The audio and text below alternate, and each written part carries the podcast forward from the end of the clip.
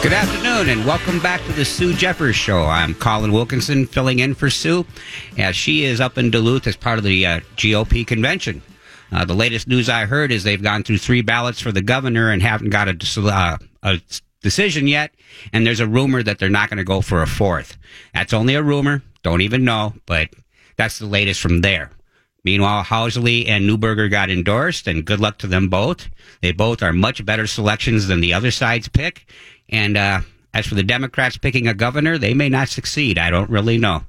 If you have any commentary about the conventions or who our new rulers are going to be, feel free to give us a call at 651 989 5855. Um, the discussion today is basically about the bureaucratic state, the administrative state, uh, the idea that, you know, we can't be trusted to live our lives, so a whole bunch of people are going to be hired by the government to uh, run it for us. That's where we're at. Um, I don't know if anybody. Uh, Alex de Tocqueville is a great French writer who traveled through America about 1830 and wrote a tremendous book called Democracy in America that every American should take a look at. You don't necessarily have to read it, it's two volumes long.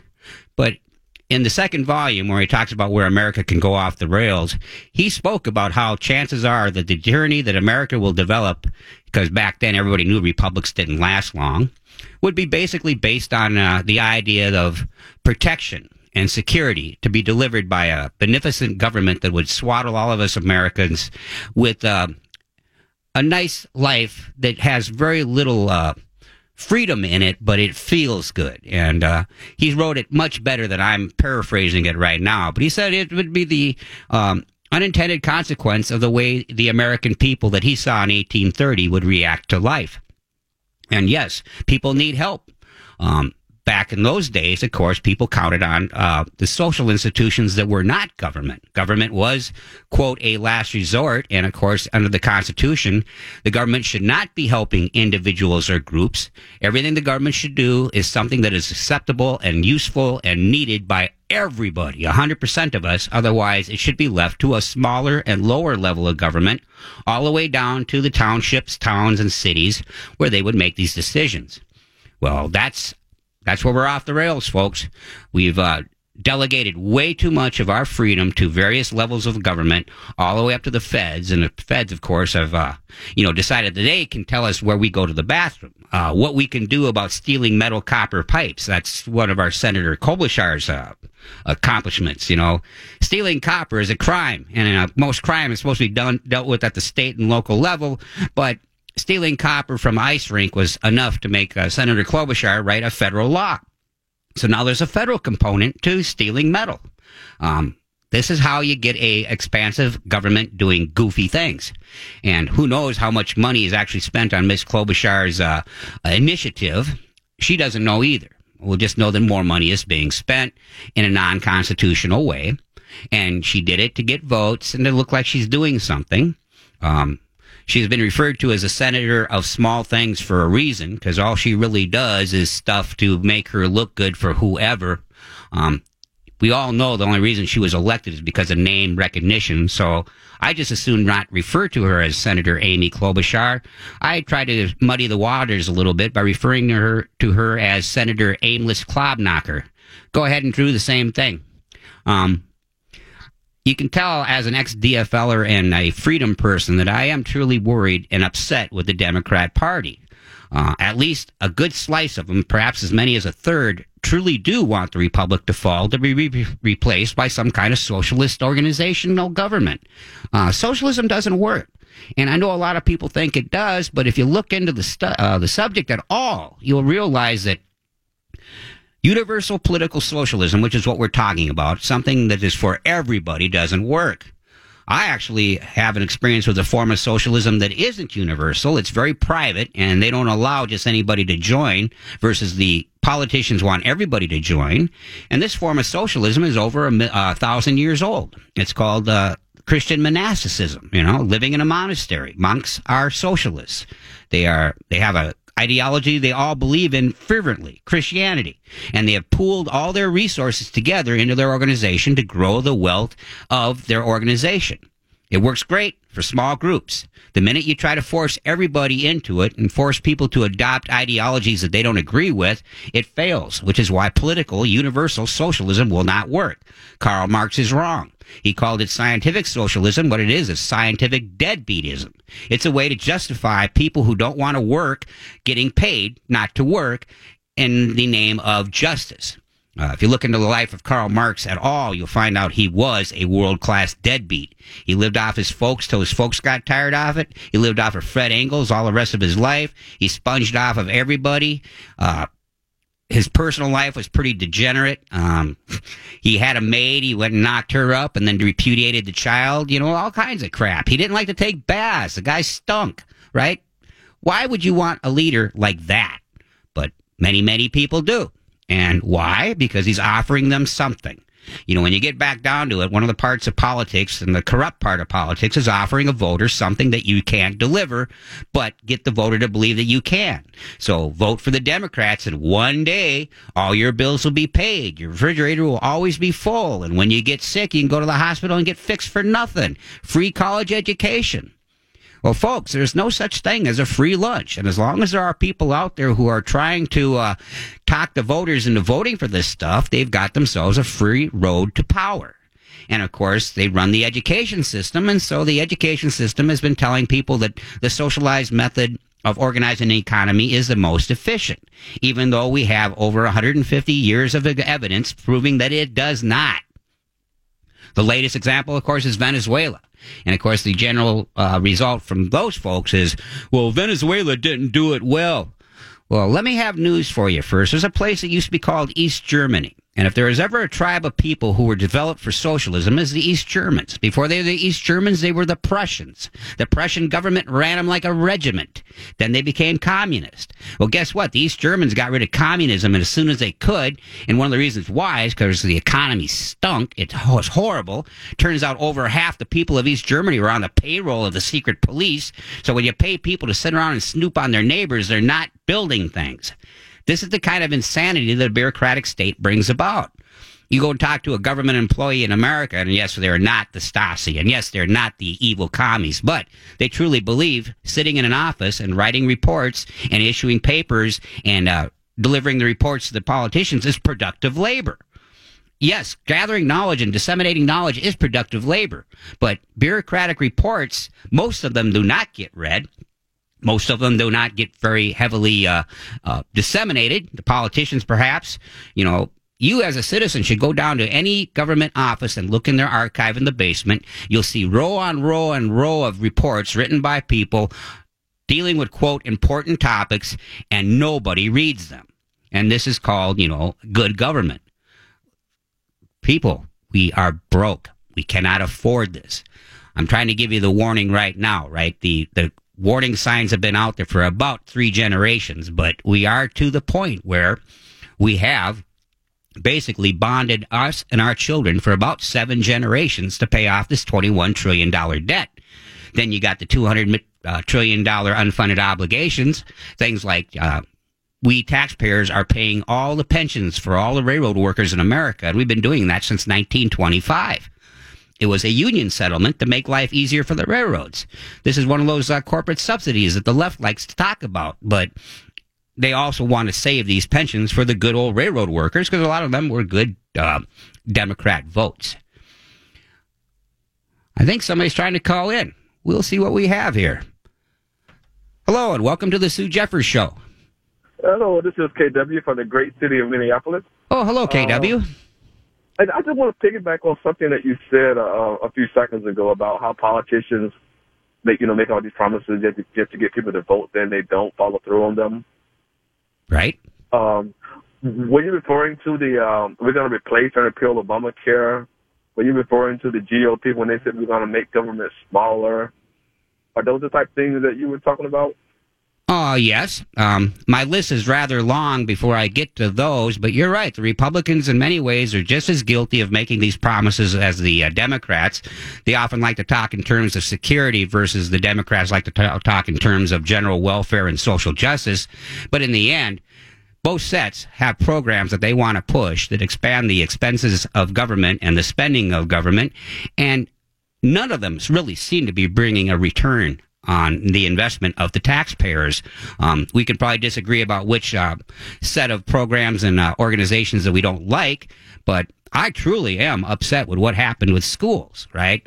I'm a natural educator, and a lot of people in high school that I was going to end up being a teacher, but I left high school hating the public school system. And when I got to college, I realized they wanted one third of my credit hours for learning how to be a teacher. One of the first classes they wanted me to take was a thing called child and adolescent development you know, credit hours cost money. And I just came from a family of eight kids. I did not need to sit around for four months to talk about child and adolescent development. I just lived through 18 years of it. This is the well, kind you know, of stuff we get. Well, you know, I think I think Horace Mann said it best.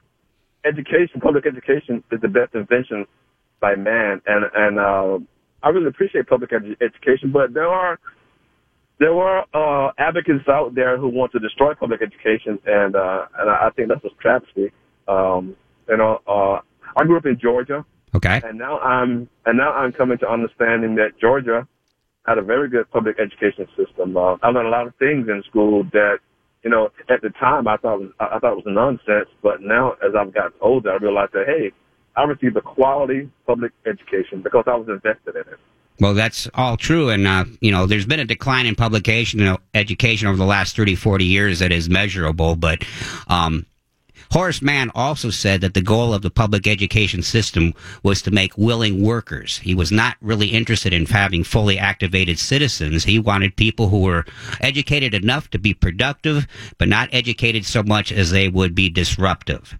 And uh, well, I think I, I think he tried to model that after uh, one of the Scandinavian countries because he saw how well their society was educated, and they wanted the American society to be as well as educated because uh, educated and educated a society is a prosperous society. Education is very necessary for developing the wealth of a society. And by the way, the uh, country that we use as our model for the public education system, Horace Mann and Dewey and the gang, was the Prussian education system. And uh, I don't know I if you know about Prussia, but when you're born in Prussia, you're assigned to your regiment.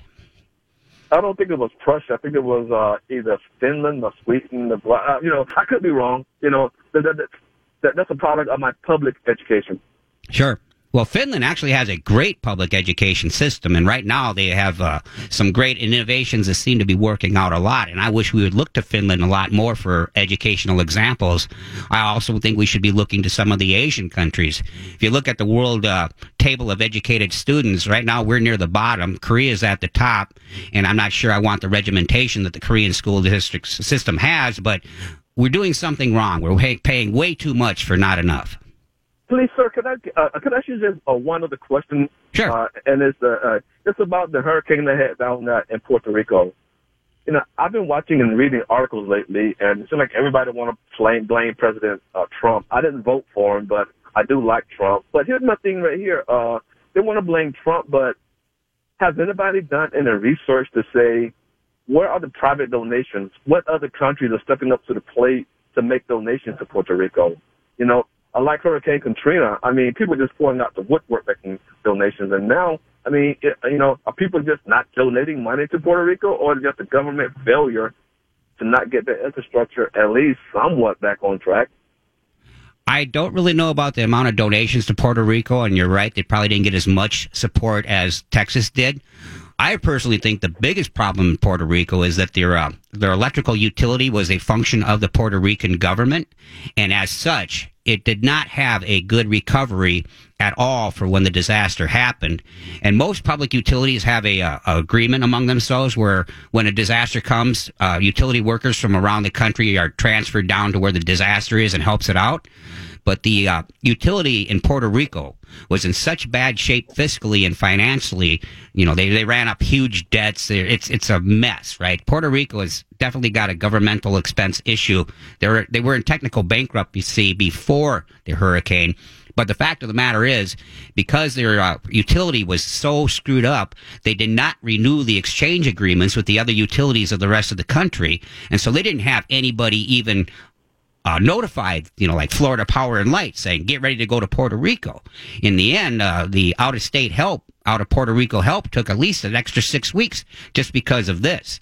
Um, But- if you want to look into know, the history of Puerto Rico, look up what uh, Rexford Tugwell, Rock, uh, FDR's representative of Puerto Rico, did to him.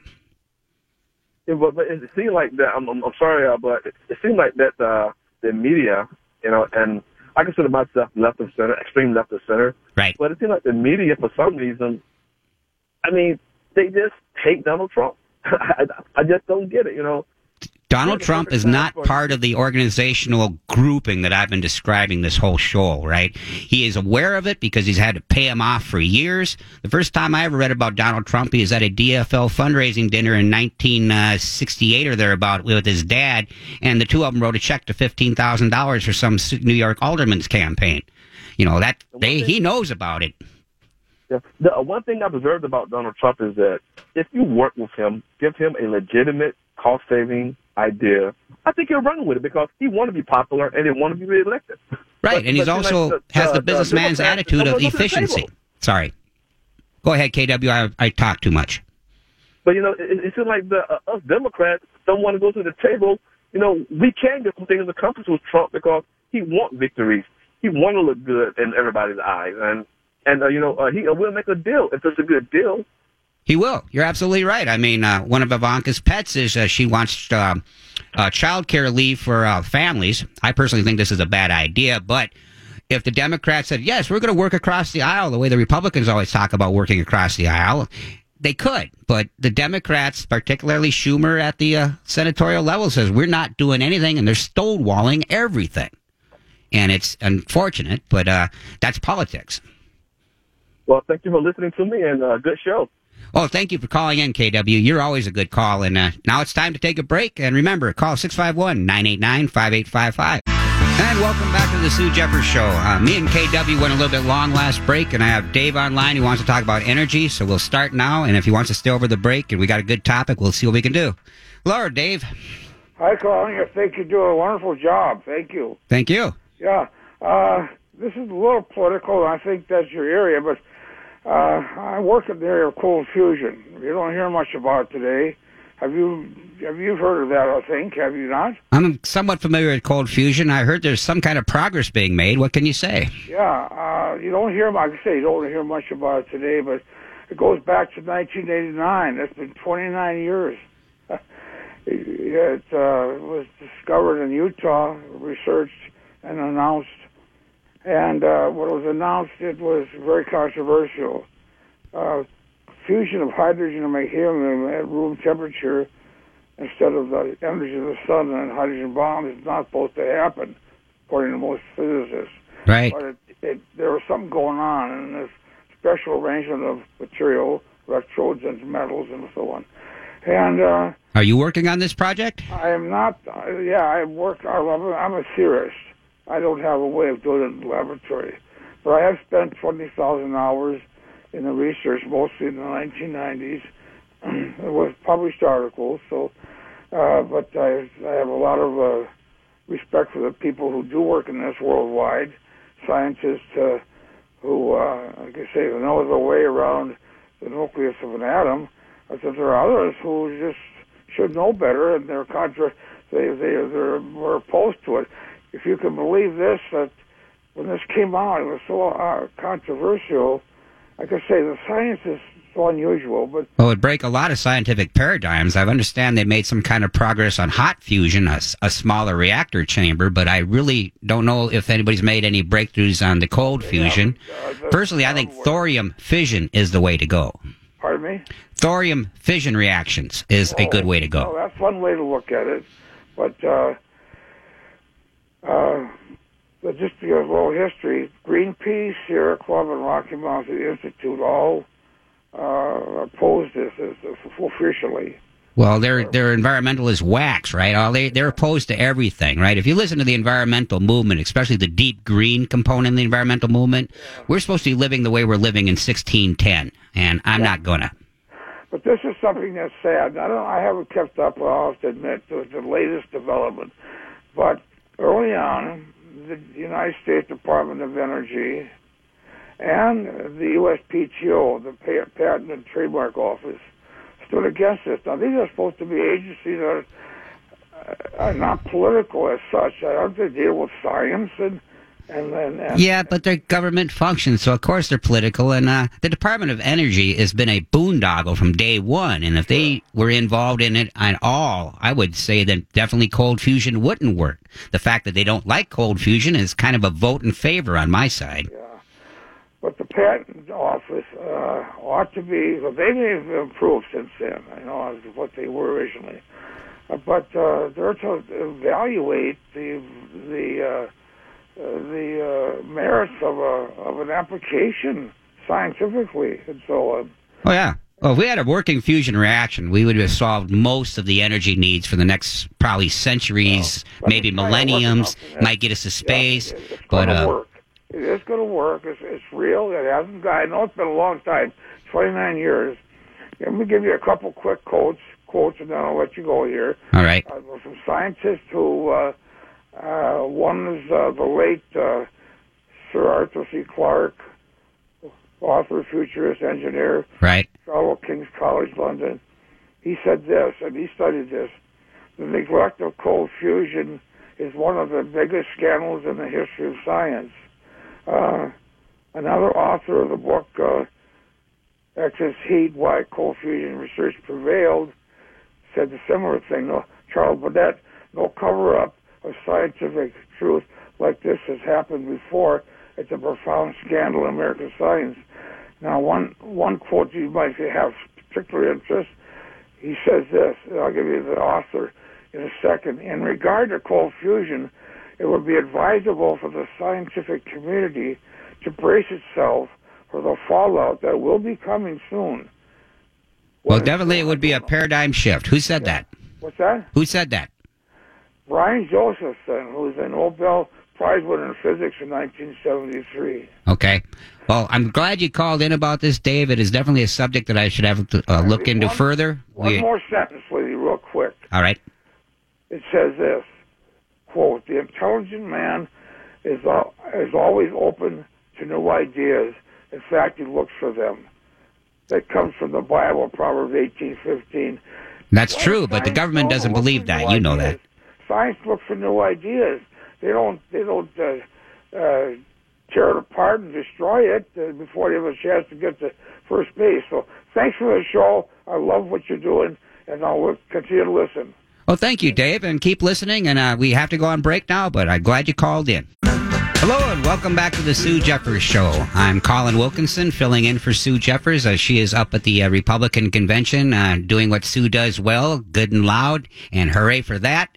And uh, so here we are to uh, discuss the situation from the radio station on her behalf. Uh, she, of course, is not endorsing everything that comes out of my mouth, and uh, as long as I keep it G, she'll be happy. So here we are. Dave did make a couple of interesting points in his call, basically about. The patent office and whatnot being against something new. Well, government by definition is defending the status quo versus uh, people who are trying to be creative and look at the future and come in with new inventions and whatnot. In fact, mentioning the patent office, the uh, man in charge of the patent office in about 1895 or thereabout issued a statement saying we should close the patent office because everything has been invented, which kind of shows you the uh, the screwiness of government thinking because all they can think of is if we haven't thought of it, it's not being thought of. And uh, as a libertarian, I'll tell you the patent issue is uh, fascinating, and I'm on both sides of it. But uh, I could see why the constitutional uh, founders wrote the patent office into the Constitution, but it may have to be looked at again. But it does demonstrate that government has a hard time with paradigms, you know, basically habits of thought that arrange for how things happen uh, in your life. Uh, the Structure of Scientific Revolutions is a great book from my uh, college days by a guy named Kuhn, and it basically talks about how scientists and other people will stand by their preconceived and accepted theory in the face of every evidence until it becomes so overwhelming it just changes everything. I studied geology, and uh, plate tectonics did that to geology in the 1960s. Uh, Albert Einstein did it to physics in the uh, 1910s. Um, here's a paradigm shift for us to think about. The uh, the bureaucracy, the powers that be, the Metropolitan Council think they have the best way to design the future of the Twin Cities. Their uh, their big plan, 2030 or 2040 or 20 infinity, whatever they call it, and it is based on basically 19th century technology and old old paradigms. Um, this railroad idea. You know, they have 21 planned railroad lines in the uh, in the program, and it's going to come out from the central hubs like spokes on a bicycle wheel, and they're calling this a great advantage forward. Well, this is something that our ancestors had, and they got rid of it because it didn't work. Now, here is a project that we should consider building, and it's a big project, and it'd keep all the politicians discussing and happy for a long time. But let's be honest Minneapolis St. Paul needs a new airport. Uh, they've had two occasions in the last 40 years to build a new airport, and the politicians couldn't figure out how to do it without keeping their piece of the action. And so uh, we didn't build the one in Ham Lake in a swamp, which is a dumb idea, and that money went and built Dallas Fort Worth. And then uh, in the 1990s, uh, they decided to build it in the Vermilion River Valley, a pretty part of Dakota County, and it turned into a big fight because, of course, they're not thinking right, and the money went to build New Stapleton, which is a good thing since old Stapleton had one plane crash a decade. New Stapleton is an improvement. But back to the main point. In 1968, Buckminster Fuller, the polymath genius, told the people of New York that their city was obsolete.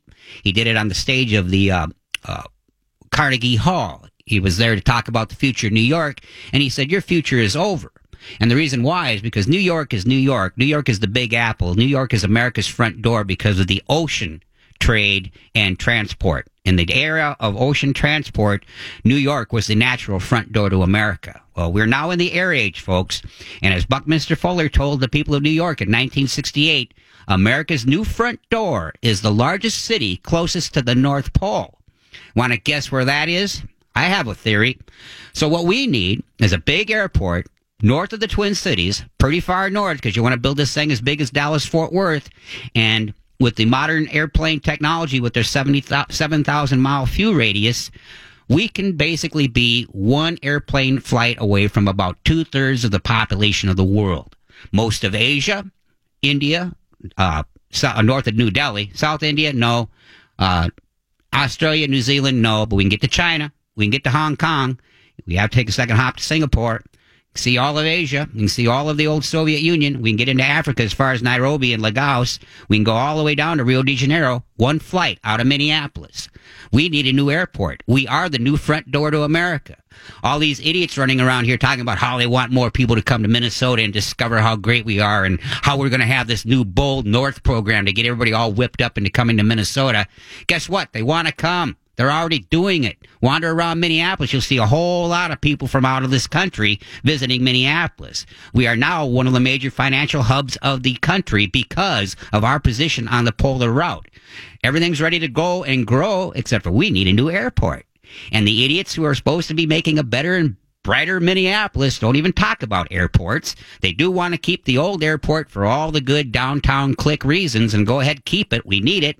We need a intercontinental airport, big one, north of town, so we can take advantage of the polar route, and we will have prosperity, communications, people from all over the world coming to wonderful Minnesota to go and interact with America and Minnesota, and the politicians. Do they even know about this? Do they even talk about this? It probably the topic was brought up in the seven in the eighteen 1980s and 70s, 70s, Ham Lake. The first time around, my father invented this airport, designed this airport, showed it to a bunch of politicians. They all go, hey, that's great. Nothing happened. Instead, the fight was over how we were going to keep the airport in Richfield. Once again, the Richfield Airport is a good airport. We need a bigger one. When we built the Richfield Airport, we let the St. Paul Airport stay behind, and 3M was very grateful. But the cost that we're spending on these stupid light rails would be the money to build this giant airport. And yes, it'd be kind of far out of town, so you might as well build a train line to bring you from the airport to downtown. And here's a wrinkle. We drive the air train to downtown underground, so it ends the end of the airplane uh, train ride from the airport is 200 feet below Nicollet Mall. And then they get out of the train, go up the escalator, and they're in downtown Minneapolis. This is the kind of thinking that you're not going to get out of the Metropolitan Council or any other governmental organization because it's creative, it's cutting edge, it's beyond the pale, it's not status quo. Meanwhile, we're supposed to be satisfied with $2 billion plus to build a light rail line to Eden Prairie.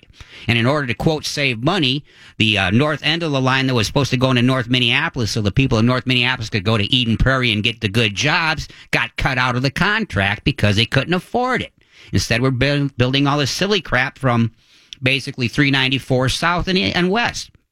Don't need it. It's not efficient. It's stupid. We got better things to do with our money. The state's broke. We don't have to build that airport. In the end, I like to see a private business build the darn thing. But we have to realize that the people we are picking to lead our government and to lead our state are absolutely clueless about what we really need to do to solve our issues. Because if they did have a clue, they'd quit taxing us so much, they'd quit bossing us around so much, they'd leave us free to be what we were when Minnesota was a free state, which is incredibly creative and entrepreneurial, and we still are. We just got to get the government out of our way. And I hope the Republicans start doing what they're promising because like KW mentioned, they often don't. So I'm not telling you to go out and lobby for a new airport. I'd recommend it. I'm not telling you to go out there and uh, try to convince the politicians that this is going to happen because it won't. The best thing you can do right now is to convince your politicians in the coming uh, election campaign this summer is that what we're doing is wrong. Every, not working. It's inefficient. It's expensive. It's stupid. And we really should think twice about how we're managing our government. I'm going to take a break right now because I have. Uh, I'm going to talk about another issue that is of use to the uh, future of Minnesota, and that is legalizing marijuana. So if you want to talk about that, give us a call at 651 989 5855 after this break. Hello again, and welcome back to the Sue Jeffers Show. I'm Colin Wilkinson, filling in for Sue as she is up in uh, Duluth at the convention. Uh, anybody want to call in from the convention with news? You're more than welcome. Call us at 651 989 5855 in the last few minutes of the show.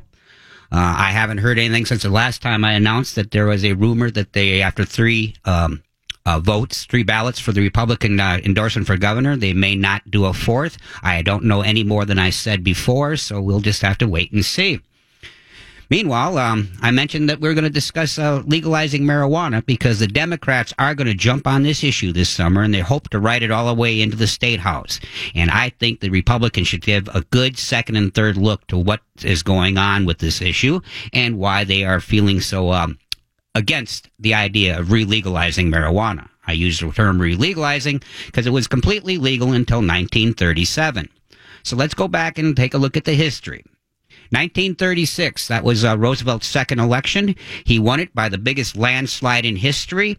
Uh, Reagan's second election, where he won 49 states, may have beat it, but it was an incredibly large win for Roosevelt.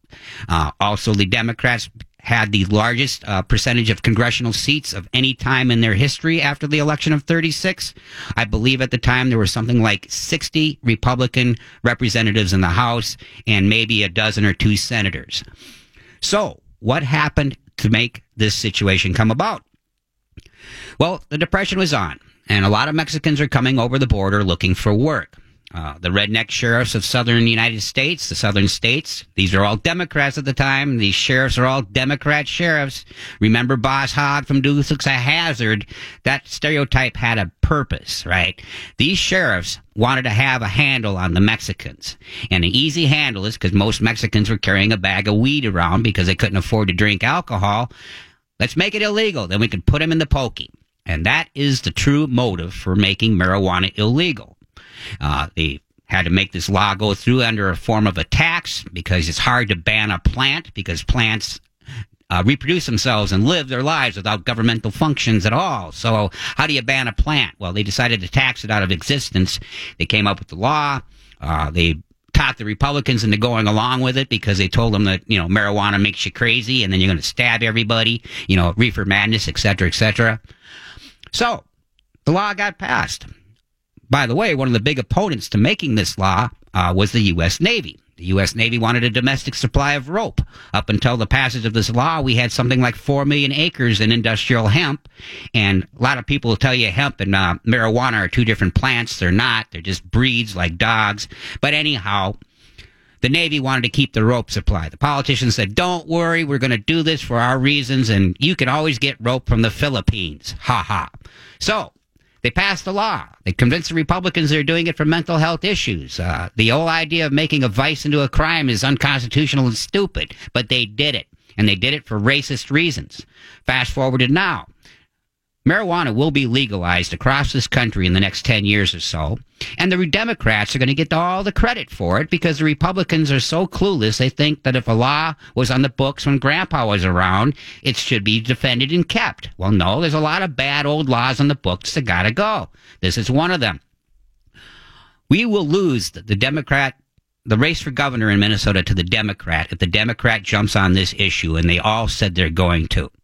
All the Republican candidates are against even considering it, but they better think twice because this may be the deal breaker that can get us into the cities. If the Republican Party had the nerve to come out and come out in favor of legalizing marijuana and not tying it to a big tax like you know the Democrats will, right? When they legalize marijuana, you're going to pay it'll make the alcohol tax look small when they're done. But the whole point here is if the Republicans leap ahead of this, they probably will win a good chunk of the city vote, which is the last stronghold of the DFL. The DFL have lost the rurals and the Iron Range because of the environmentalists taking over the party. Here's a chance to carve a hole in the city vote. I really think the Republicans should do this. I, of course, am a libertarian and I have problems with the whole drug war. But among other things, um, back to the bureaucracy. There are a lot of uh, cop salaries, police salaries, uh, judge salaries, probation salaries paid for by the drug war. And politi- uh, bureaucrats, government employees, you know, protecting their job and salary is one of their motives. And I've met many rank and file police officers who are in favor of relegalizing marijuana, but the higher up the hierarchy you go, up to the chiefs and the sheriffs, the more they're against it. And they're against it, I think, for budgetary reasons. Well, once again, we have too many rules. and We try to make too many things illegal. We have too many police. Yes, I am in favor of shrink- shrinking the police force. This is just one of many steps. But we've made too many human behaviors illegal, and we're paying too many police officers to enforce them. It's unjust we're talking prison reform basically because we have a huge prison population and most of the people are in there for partying too hard. If you commit violence, partied or not, you should be going to prison, right? The real crimes are based on damage to people and their property. It's not based on damage to yourself. And what makes vice a damage is that you're not making yourself better. You're just sort of floating along enjoying the trip. So, if we made marijuana a legalized marijuana plank in the Republican Party platform, I think we turn this state bright, bright red all over the place, including the inner city. I don't think the Republicans have the wisdom, the vision, or the nerve to do this, and I really regret that. And I do believe that if Walz or whoever wins the Democrat governorship, they will be doing this like day one. So, at a tactical level, consider it. At a constitutional level, study it. Why are we making our government so powerful that it can reach out into our garden and yank up our plants? It's dumb when you get down to it. And I know you're going to hear all the arguments about all the uh, things that will happen by people under the influence of stuff. But I got news for you, folks. About one third of America is under the influence of something all the time. And it has been this case probably since the beginning of our country. If you go and look at the alcohol usage rates back in the first hundred years of this country, you'll be astounded. George Washington, in his first election, he spent almost a hundred pounds, and this is back when a one pound was an ounce of gold on election expenses, and 90% of that was buying drinks for voters. So what are we talking about here? We're talking about control and craziness and a lot of people protecting their jobs and the people of America and Minnesota have one less freedom to use, abuse, or whatnot. Um, right now, the big issue is the opioid crisis. Well, if you could go to the drugstore and buy the drug you wanted safely and protectively legal, we would have nearly as many ODs as we have. The problem, of course, is this fentanyl stuff has become very easily available and it's very useful to cut into other drugs to make the drugs you want to sell, uh, whatever. Prince died of what he thought was Vicodin, but is actually Vicodin cut with fentanyl, and he ate too much and it killed him. He is eating the Vicodin, by the way, not because he is a party animal, but because his joints were shot from dancing all over the stage for 40 years. But the drug war killed him. And why? Because there's fentanyl that shouldn't have been in his Vicodin. We can go and sort this out one way or the other. We can have all kinds of regulation and control, and you can't go to the store to buy your Sudafed, or we can allow freedom, the free market, and let people do what they want to do themselves and also live by the consequences of their choice. Choice is real. I am pro choice on everything, not just abortion. And I'm really not pro choice on abortion. I think it's a bad choice to do it. And as a Christian, I think you've committed a mortal sin. But I will accept your right to do it as long as you don't demand that I use my money to pay for it. The biggest issue these people have is the fact that they want to get subsidized in their behavior that I disagree with. This is common across the board. It's not just Planned Parenthood. Back in 1998, I went and took apart the Minnesota state government. We were at that time giving almost a thousand 501c3 money, state government money to support whatever charities they were doing. And it's not very well followed up. Uh, two years ago, this gentleman named uh, Davis went to jail because he took his state money to his 501c3 charity and misused it. He's not the only one, folks. In the end, we got to watch our government Got to watch it close, and to watch it best, you shrink it because it's too darn big to watch now. You know, the idea that we're spending $46 billion plus in our budget when there's only five and a quarter million of us is insane. State of Wisconsin, next door, they have uh, several million more people than us, and their budget is $10 billion smaller. And you can tell me Wisconsin is hell on earth? I don't believe you. I think Wisconsin's doing fine. And in fact, I believe their economics, economic growth is faster than ours.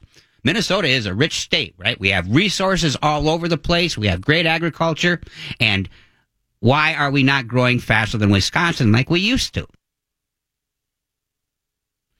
I think the answer, of course, is the DFL. Scott Walker had to go and defeat a very strong Democrat machine in his state. He did it, and they hated it, and you heard about it all over the news. But the result is life in Wisconsin is improving at a better rate than life in Minnesota is improving. And the biggest difference I see is the marginal difference in the size of our government. And uh, this is where I get to insult uh, Governor Dayton, but all of his plans and programs failed. They weren't well thought out. They weren't too intelligent. And uh, we're supposed to be blamed for it because we, the GOP or the conservatives or the taxpayers, are not all in on whatever Democrat plan the governor thinks is best. And he will call you a name if you disagree with him. And this is not good for the political discourse of America. You know, we should be civilized in our discourse. We should treat each other well. Uh, the internet is public space, and you should treat each other like it's a public space. You wouldn't walk up to anybody in downtown St. Paul and call them what you would call them on the internet. Think about that. You know, in the end, you're putting yourself out there with your ideas and your statements to do what you want to do to further your life and your future and the life and the future of America and everybody else. So try to do it in a polite and sane manner and realize we're all in this together. And we all should at least respect each other enough to say, I disagree with your ideas, but I'll stand up for your right to say them anywhere, anytime, because we should. Once again, America is exceptional because of liberty, and we should be for liberty everywhere, all the time, for everybody, no exceptions. And when we don't, we're failing the founders, we're failing the Constitution, and we're failing each other. So I'd like to end the show with a happy note that we do have a great future in front of us if we open our eyes and concentrate and cooperate in a voluntary method and less coercion. It's coercion, which is the heart of all government programs. It's the do it my way or else, fill out this form or else. That is what is hurting America. And that is what is hurting Minnesota. That is what is hurting me. It's what's hurting Sue. And it's hurting the Democrats, even though they won't admit it.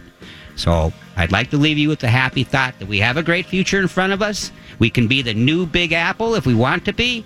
We can be the front door to the world and make a wonderful, happy Minnesota if we just remember the government is incompetent in doing this job.